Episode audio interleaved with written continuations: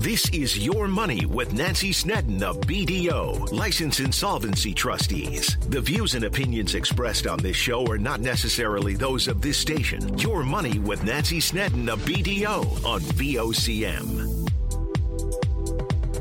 Hello, everyone, and welcome to Your Money with Nancy Snedden. I am Nancy Snedden. Thanks so much for tuning in today.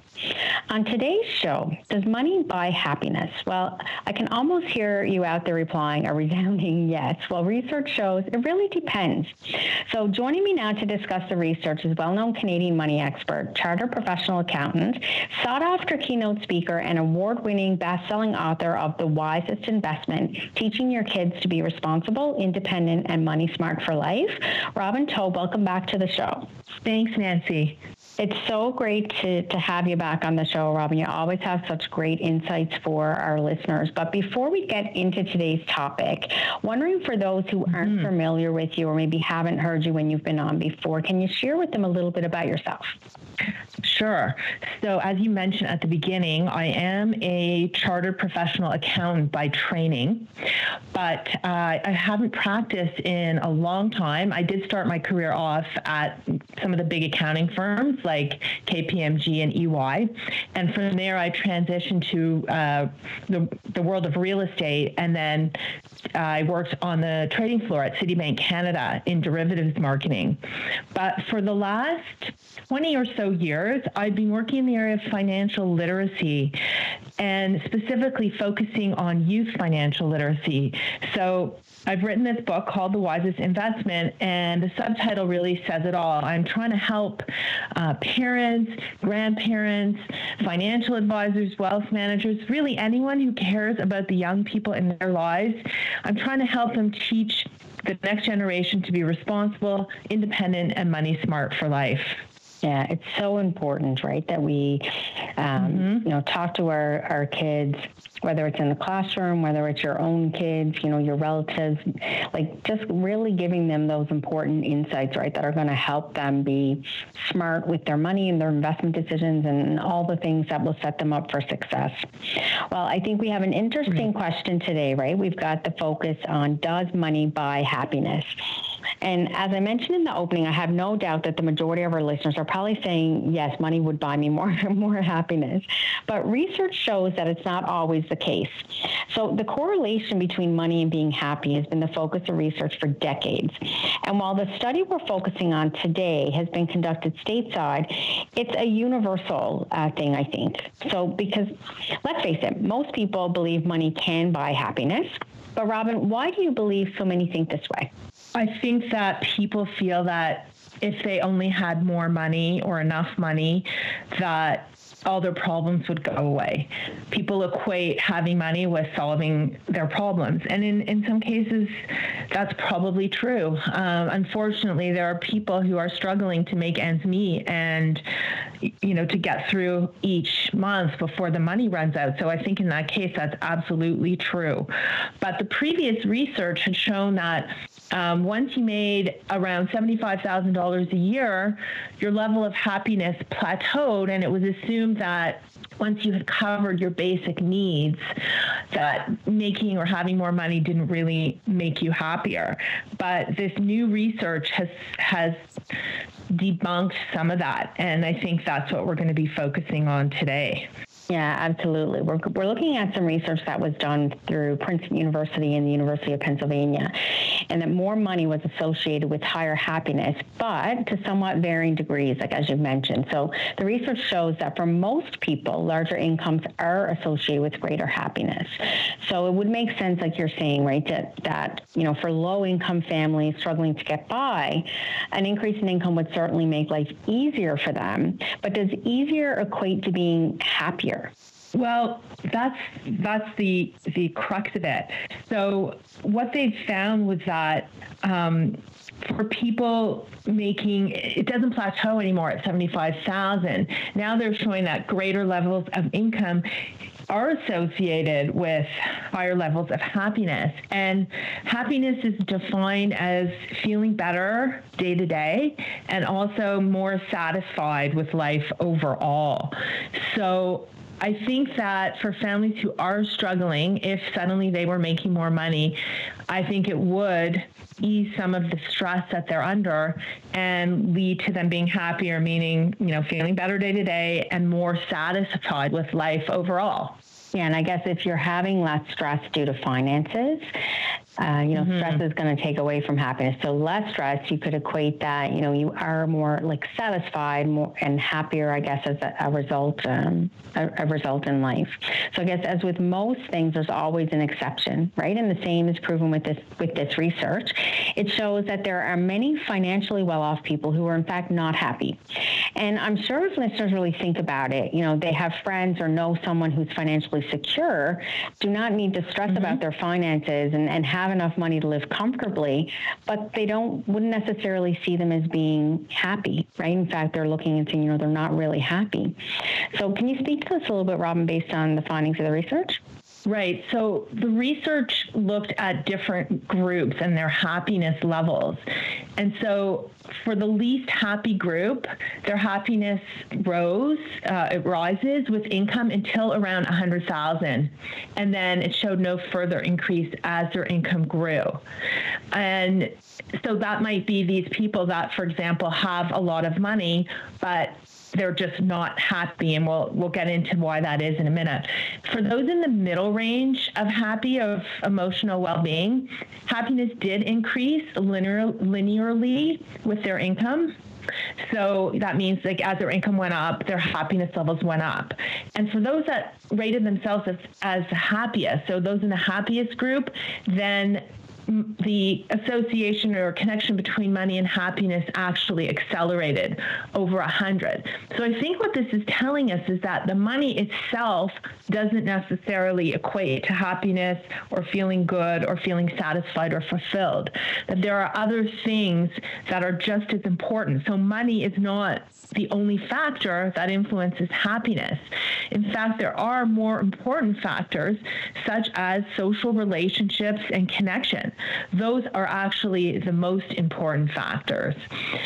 Yeah, that that kind of makes sense to me, right? I mean, you can have all the money in the world, but if you don't have friends and family that you're connecting with, mm-hmm. that you're, you know, experiencing life with, the money on its own is not going to create happiness for you. So, Robin, I mean, you're dealing with people all the time, right? You have many experiences mm-hmm. with people. So, with the conversations that you have, I guess, and, and the people that you're interacting with, would you say that mm-hmm. the findings of the study are reflective from what you've witnessed? From what I've witnessed and from you know research that's been done and that shows that people need purpose. So everybody needs a why, a, a sense of purpose, and without that sense of purpose, uh, life can feel meaningless or unfulfilling. And what I've seen in my work is that when people are aware of what their values are, they're strongly connected to their personal values, then everything has purpose, including money.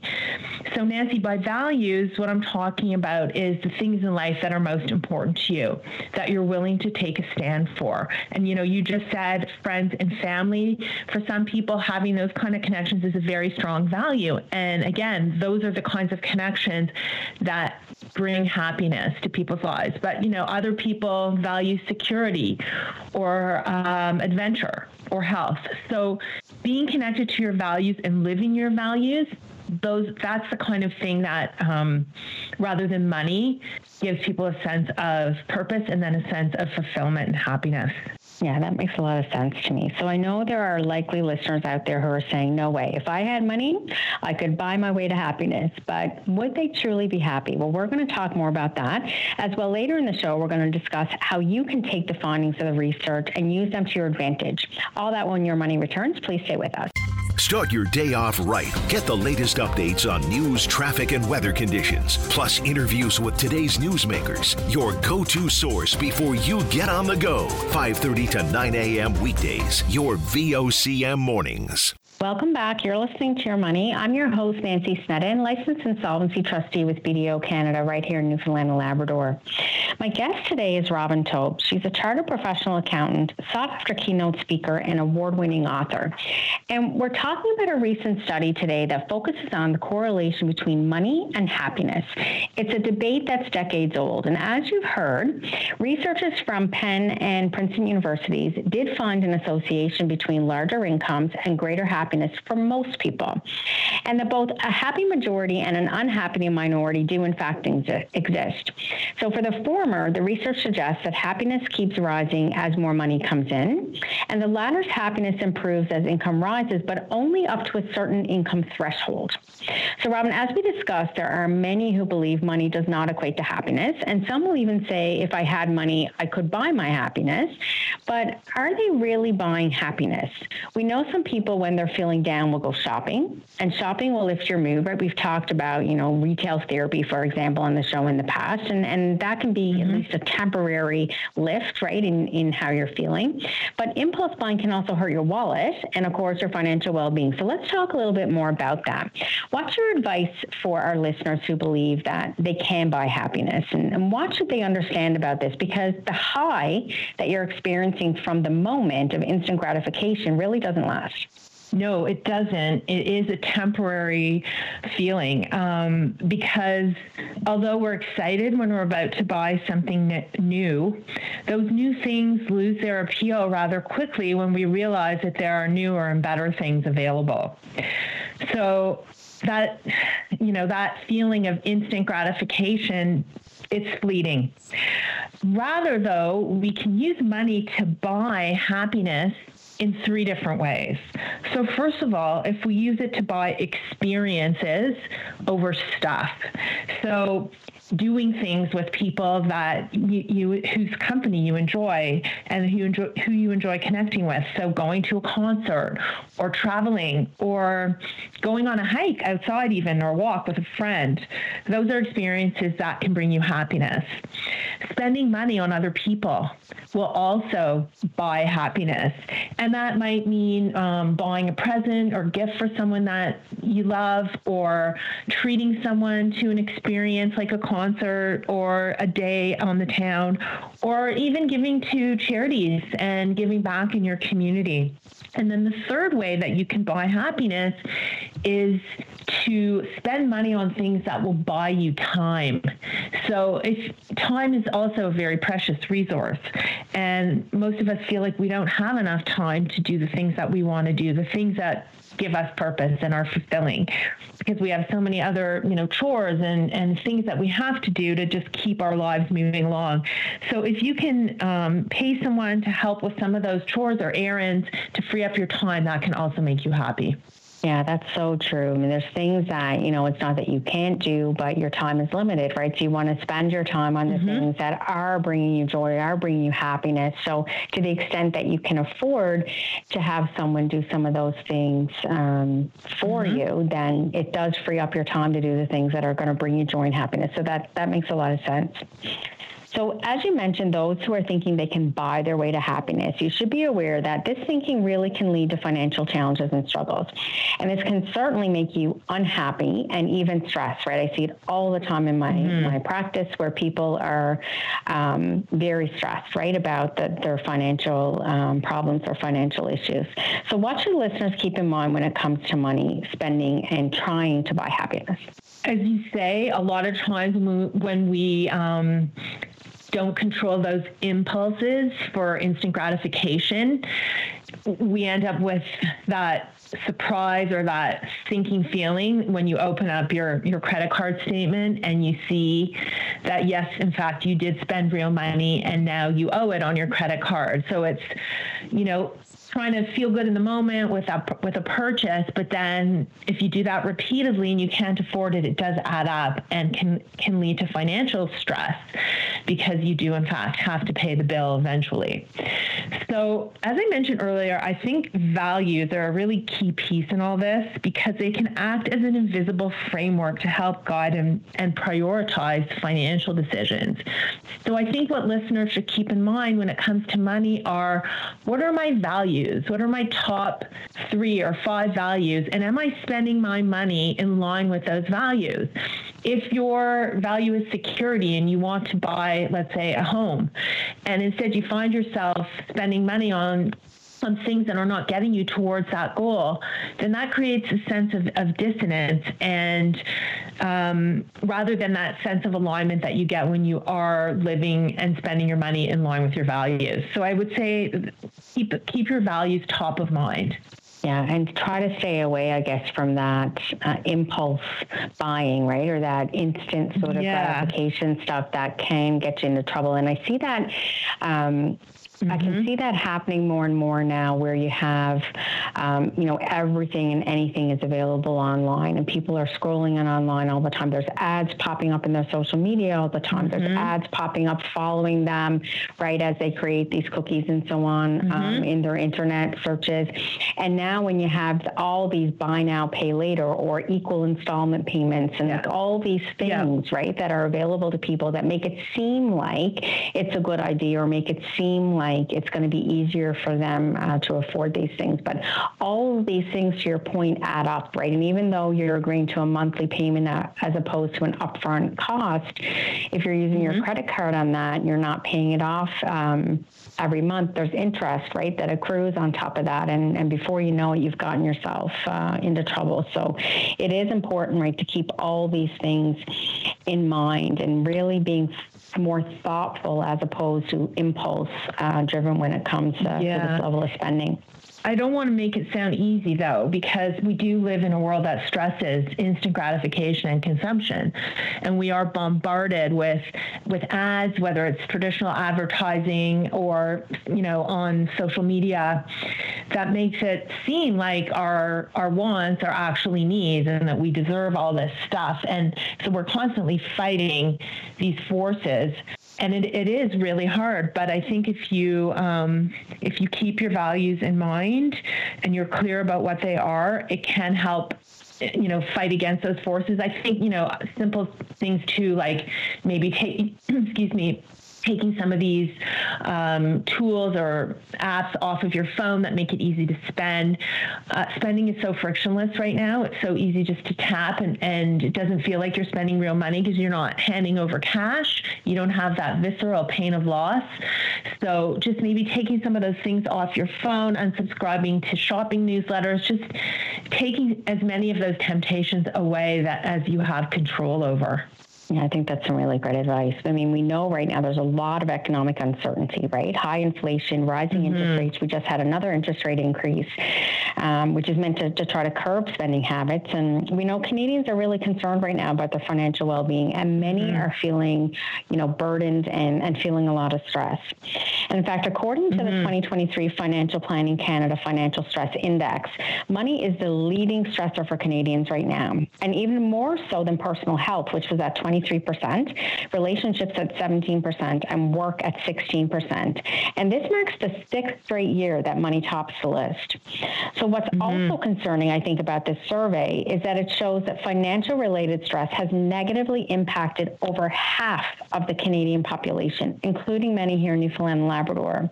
So, more Canadians mm-hmm. at 48% are losing sleep over money this year compared to last year. And one in three at 36% are experiencing experiencing mental health challenges such as anxiety or depression related to financial stress. Mm-hmm. So, Robin, what's your response to this survey? And I guess what are your thoughts on the current economic uncertainty? So, as you mentioned, more you know, almost half of Canadians have lost sleep over money worries. But money worries can lead to other physical health problems like high blood pressure and heart disease. And as you mentioned, mental health challenges like depression and anxiety. And did you know, Nancy, that um, depression and anxiety can even make you more vulnerable to fraud?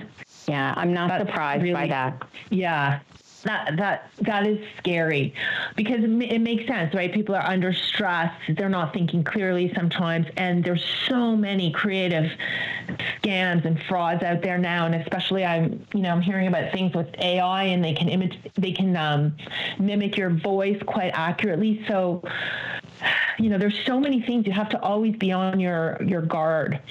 Um, and then in terms of, of the economic climate that you're in as you said yes right now um, interest rates are at extremely high levels compared to recent history. Um, we've just come out of a period of really high inflation. Some prices especially for services are still really sticky and they're still very high. So people are really feeling it in terms of their budgets.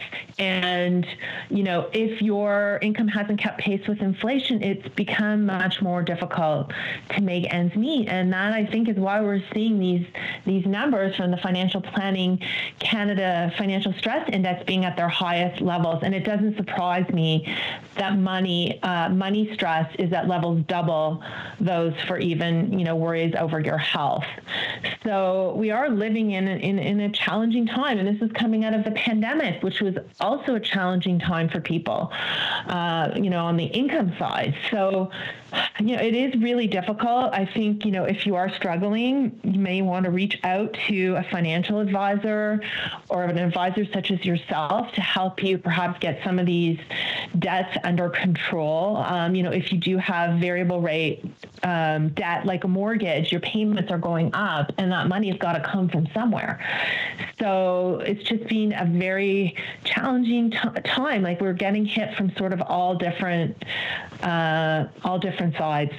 Yeah, and I've seen so many surveys uh, and pieces of data lately, Robin, that point to people, you know, taking out more credit, right, as a band aid to, to, supplement their income. Yeah. It just becomes a snowball effect, right? Or, you know, taking out credit and using additional credit to pay their current credit card bills and so on. And I know. It's just, I think it seems like the right thing to do and something that will help fix the situation. But in fact, it, in the long run, often uh, creates more stress because now you have more debt. And although you're making your monthly payments, the total that you owe is actually getting bigger and not uh, smaller, right? So I think, you know, to your point, yes. reaching out and getting some advice, whether or not you follow through to to do um, you know, one particular thing or another, it's important just to know what the options are and what is the best way forward uh, for you and your family when it comes to those things, right? To try to reduce that stress. Right. Because, you know, like you said, stress can lead to physical um, issues, mental health issues, but also relationship, um, right? You can, you oh, can yeah. cause uh, stress and strain in your relationship when you have stress about uh, finances as well. So it really is uh, a bit of a snowball effect and trickle down effect and how it can impact your life.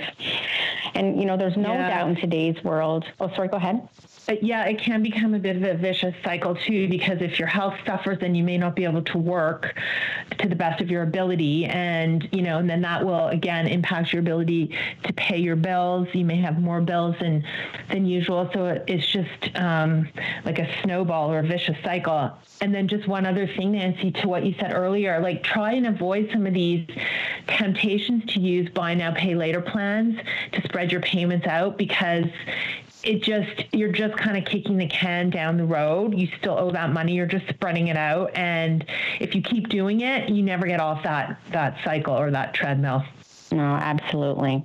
Well, we've been talking about money buying happiness, and sometimes people, when you look at their socials, it looks like they're really happy. Are they really happy? is the question.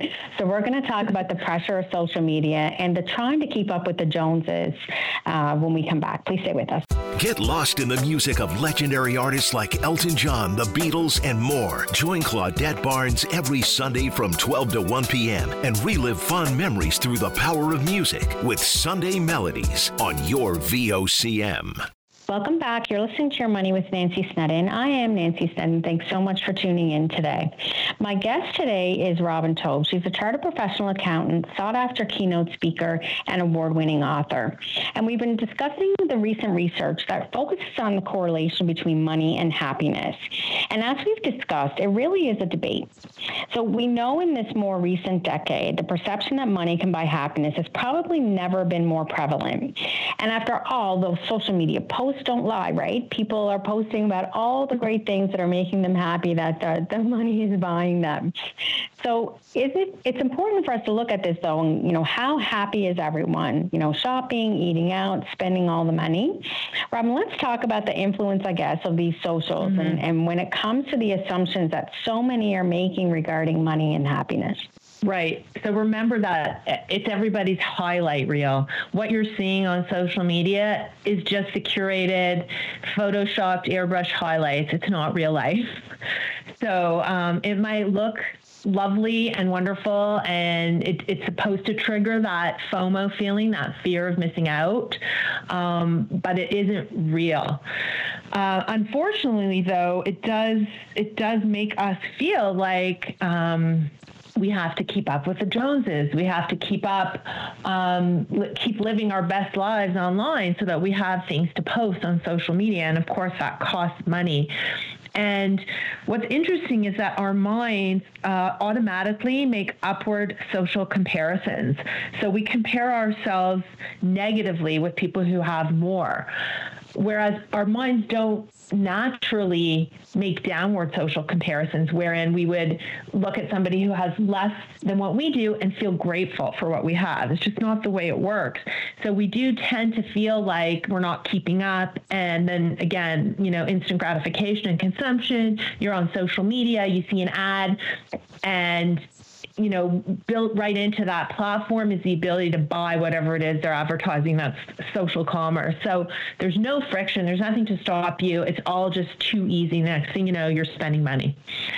Yeah, and it really has an impact on overall financial well-being, which again, like we talked about, has a trickle-down effect. You know, I saw an ad mm-hmm. um, this weekend, and one of the the highlights in the ad, like the, I guess the information that popped up on the screen was that three in five kids are impacted negatively, like their mental health is ne- impacted mm-hmm. negatively by social media. And I thought to myself, my gosh, like three in five, like that is such a high number. But I think it would it, I wouldn't be surprised if that number was similar when it comes to the impact on people's spending or their own mental health when they're looking at the things that people are doing um, in social media, right? For, from an adult perspective, not just from a child's perspective. Yeah, I was going to say, I'm sure it's not just kids whose mental health suffers from being on social media all the time, feeling left out, feeling not as good as, uh, feeling like you're not enough or you don't have enough. Um, I guess kids are more impressionable in terms of like their brain development, but certainly adults suffer from those same feelings as well. And as you know, the apps are built to keep you on, to to keep you keep your eyeballs on, so they can keep you know showing you ads and all this. So you're fighting against a lot of, of forces, and you have to have a lot of discipline in order to stay away from that stuff.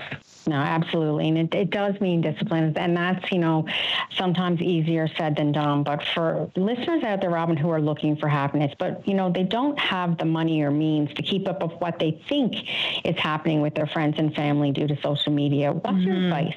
What should they be aware of, I guess, or keep in mind when it comes to following influencers on social media?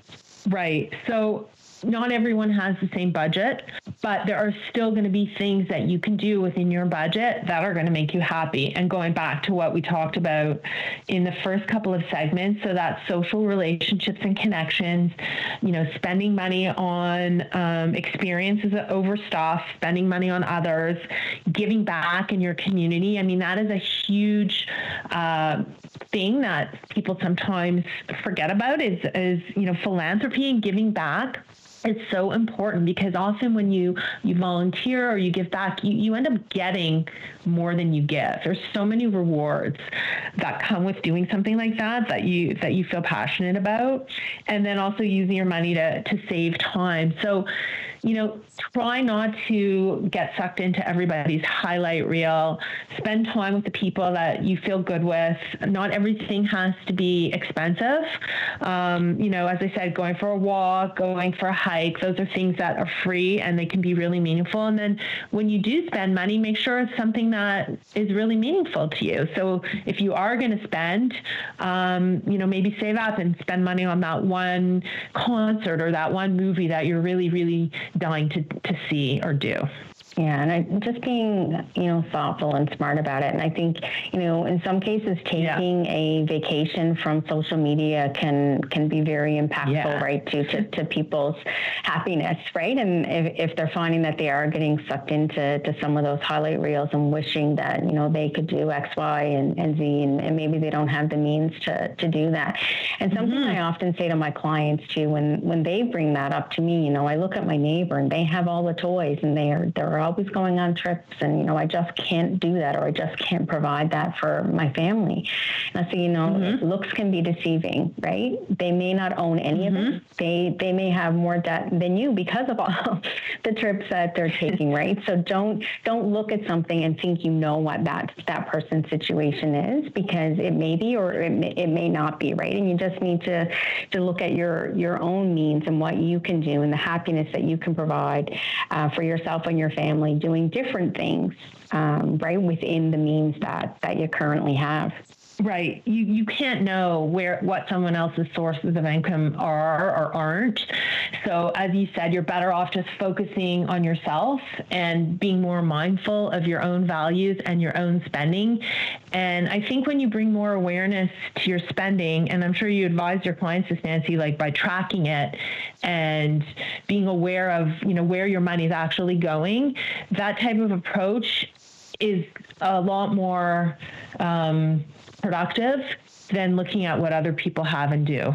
Yeah, absolutely. And and thinking, you know, doing use I guess the online um yes, tracking use use yeah, and and there's so many different apps out there now that will help you with that, right? And you can also use the internet for research on things that you can be doing that that are low cost if you're struggling to sort of come up with activities. And you know, there's all kinds of information out there that can be productive use um, of your time as opposed to you know you know adding to that sort of mental uh, stress or, or, anxiety. So mm-hmm. you know, mm-hmm. I, I spend I had such a great uh, time this weekend with our friends friends, and um, two of them really like to cook, so they they did a, a, a a pulled pork cook-off, right? And so we just went to one of their mm-hmm. houses, and, and we had lots of uh, great barbecue, and made you know a bit of a fun uh, contest, right, out of who could do the best um, pulled pork. And I can I tell that. you that a fraction of the cost as if if we had all gone out to, yeah. to dinner,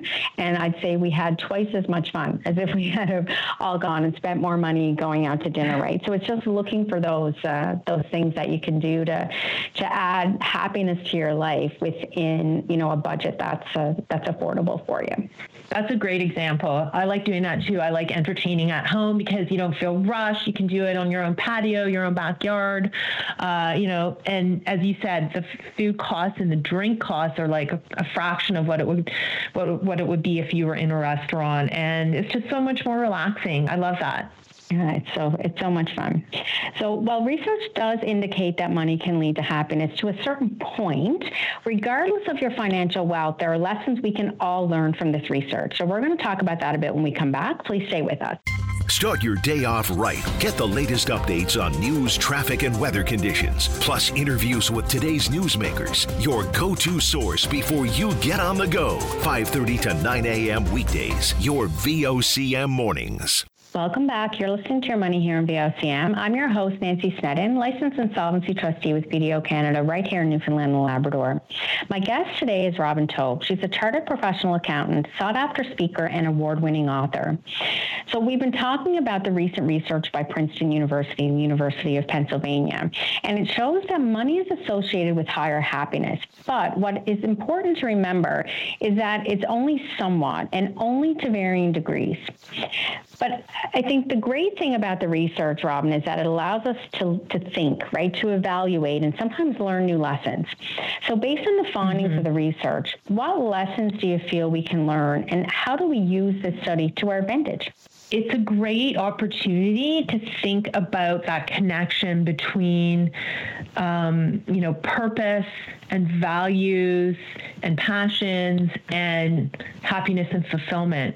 And, um, you know, just even for for the younger people that are listening to this, you, you know you have your whole working lives ahead of you and you want to you want to choose something um, that gives you that sense of purpose. You want to have a why behind what you choose to do. And you also want to keep in mind that the that the education that you get and the profession or vocation that you choose is going to uh, let you earn a certain living. Uh, you know, there's a connection there between the jobs that you that you do and the money that you can make. And as we've just heard, money definitely can help. It can smooth the way, and especially up to you know certain levels, maybe it's a hundred thousand. It really can make a difference between being content and struggling struggling. So just I think it's a great reminder to keep keep all those things in mind uh, when making some of these decisions early on in life, and even for um, you know for those of us who already have our careers to remember that money is not the number one factor in determining happiness or fulfillment, that there's other factors that are more important, such as social connections and relationships. And, you know, maybe just taking a step back and, and as we mentioned earlier, um, thinking about what you do have and gratitude and being grateful for that. Yeah, I think, you know, living through gratitude is so important. And, you know, uh, a friend of mine preaches that regularly, right? Having your daily gratitude, right? What are, what are you grateful for mm-hmm. today? And just having that, you know, practice of thinking about something, writing it mm-hmm. down or speaking it or, or however you have, you know, maybe you have a gratitude journal, it really does set your mind mm-hmm. up in that positive outlook if you're thinking about what's the one thing today that I'm uh, grateful for. So I, I really love that. And that doesn't cost a thing, right? exactly. And it's a practice, like you said, and, and it takes practice until it becomes habit. And that's what we want it to be. We want to be in the habit of being grateful uh, and aware and appreciate what we have as opposed to having that mindset of FOMO and it's never enough. And I, you know, I've got this, but now I want that. So it's just a total shift in mindset. Absolutely. And I think it's also really important that people do think about their values, right? What is important to them? Mm-hmm. And you talked mm-hmm. a lot about this in one of the earlier segments. And I think yeah. that this can really guide them to happiness, right? If they're fulfilled uh, because they're doing things, spending money on the things that are actually meaningful and, and correlate to their values, it will make a difference. And you actually offer mm-hmm. a values validator on your website. So can you tell us a little bit about this and, and what was the inspiration behind it? I do, and it's um, it's available on my website robintaub.com. And the reason, I mean, I, I I've always felt that values are a really important and sometimes overlooked part of personal finance. And as as we've discussed, it's it's about what's really important to you, what you're willing to take a stand for. And you can use your values as an invisible framework to help guide and prioritize financial decisions and set meaningful goals. So what I did was I created an exercise. It's in the book, The Wisest Investment as well, but you can get it for free on robintaub.com. And it's um, 20, uh, I guess it's statements uh, that correlate to 20 different values, and you rank them from 1 to 10, with 10 being the highest and 0 being the lowest. And then you know, some, you know, you decide what which ones are not so important, which are somewhat, which are quite important, which ones are very important, and then you end up with your top five values, and then you can use those um, on a goal setting worksheet that I also have, and that can help you, as I said, set goals that are that are meaningful, that are aligned to your values, and that you'll be motivated to achieve. Have you had people who've been surprised, uh, Robin, in, in doing some uh, of this work on validating their values and using it then in goal setting? Yes, especially if they've never done an exercise like that before. It's really powerful the first time you do a values exercise. And I think some people have an inkling of what their values are and they kind of know what's important to them and their family. But it's different to actually sit down and do the exercise. And then what, what is also very interesting is if you get your, your spouse or your partner or your children to do the exercise too and see how your values overlap because you you know many many parents or grandparents want the you know their next generations to have the same values to, for the family to share values. But sometimes you'd be surprised. Your kids may have different personalities. They may they may value things that are slightly different from what you do.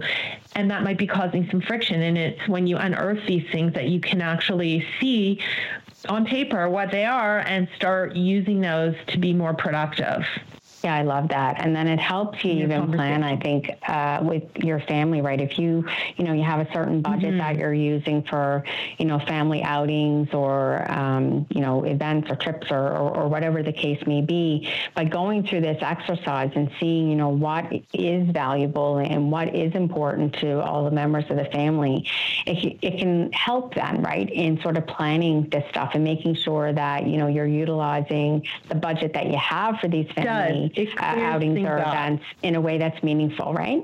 Yes, because you know, even within a family, someone might value adventure and someone else might value security, and those are going to be at odds in terms of the goals that you're setting and the way you spend your money. So it's very important to to do the exercise to get clear, and then to have productive conversations around. Okay, so you know, what does this mean, and how do we compromise here, and uh, you know, how do we make sure that everybody's uh, values are being honored and and you know that their important goals are are priorities. Oh, I love that. Some really great advice today. Really interesting topic, I think, Robin. But we do have some time now for some final mm-hmm. thoughts. So, if you could leave our listeners with a final piece of advice today, what would it be? Values, values, values. Keep your values top of mind. you know, to, again, uh, because when you live your values, everything has meaning, including money that would really be my last my you know my last piece of advice and you know if you haven't done it do the values exercise try the one on my website on robintaub.com the values validator it is free and i think you'll find it very uh, insightful yeah, that's great. I really love that. And like you said, a lot of people may think they know what's valuable to them, but mm-hmm. it can be mm-hmm. enlightening sometimes, right, to go through the exercise and and maybe there's things that um, you know you never thought of that you go, oh, yeah, like I actually do really value that that more than than this and so on. And it's a great way to make sure that you are, you know, maybe not buying happiness, but you're utilizing your money in ways that are going to make you happy, or you're engaging in activities, mm-hmm. whether they cost money or not, that are actually building on on that happiness for you. So I really, really like that. So again, if you mm-hmm. want to just remind our listeners, Robin, if they wanted to follow you on socials, if they're looking to connect with you to learn more about um, this survey or you know your book, what's the best way for them to do that? So the best way is go to robintaub.com, and that's R O B I N T A U B.com. Uh, there you can sign up for our monthly newsletter. You can do the values validator, and you can also um, see where I am on social media. Most active on LinkedIn, again, Robin Taub. And you can also find links to order the book uh, through Amazon. I also do have a website for the book called The Wisest Investment movement.com. And I actually have a different uh, free exercise on that, that website. It's a financial role model self assessment. It's a topic for another day. Um, but uh, if you're curious about that, head over to thewisestinvestment.com. There's obviously links there as well to buy the book. Great. Thanks again for joining me today. Thanks, Nancy. And for our listeners out there, if you want to reach out, um, you know, you have a topic that you'd like me to discuss here on Your Money, or you have a comment or question, just email me at yourmoney at bdo.ca or give me a call at 800 563 8337. I always love to hear from you. Until next week, I'm Nancy Snedden. Stay safe and be well, everyone. If you have a question or comment, send an email to yourmoney at bdo.ca. This has been Your Money with Nancy Snedden of BDO, License and Solvency Trustees on your VOCM.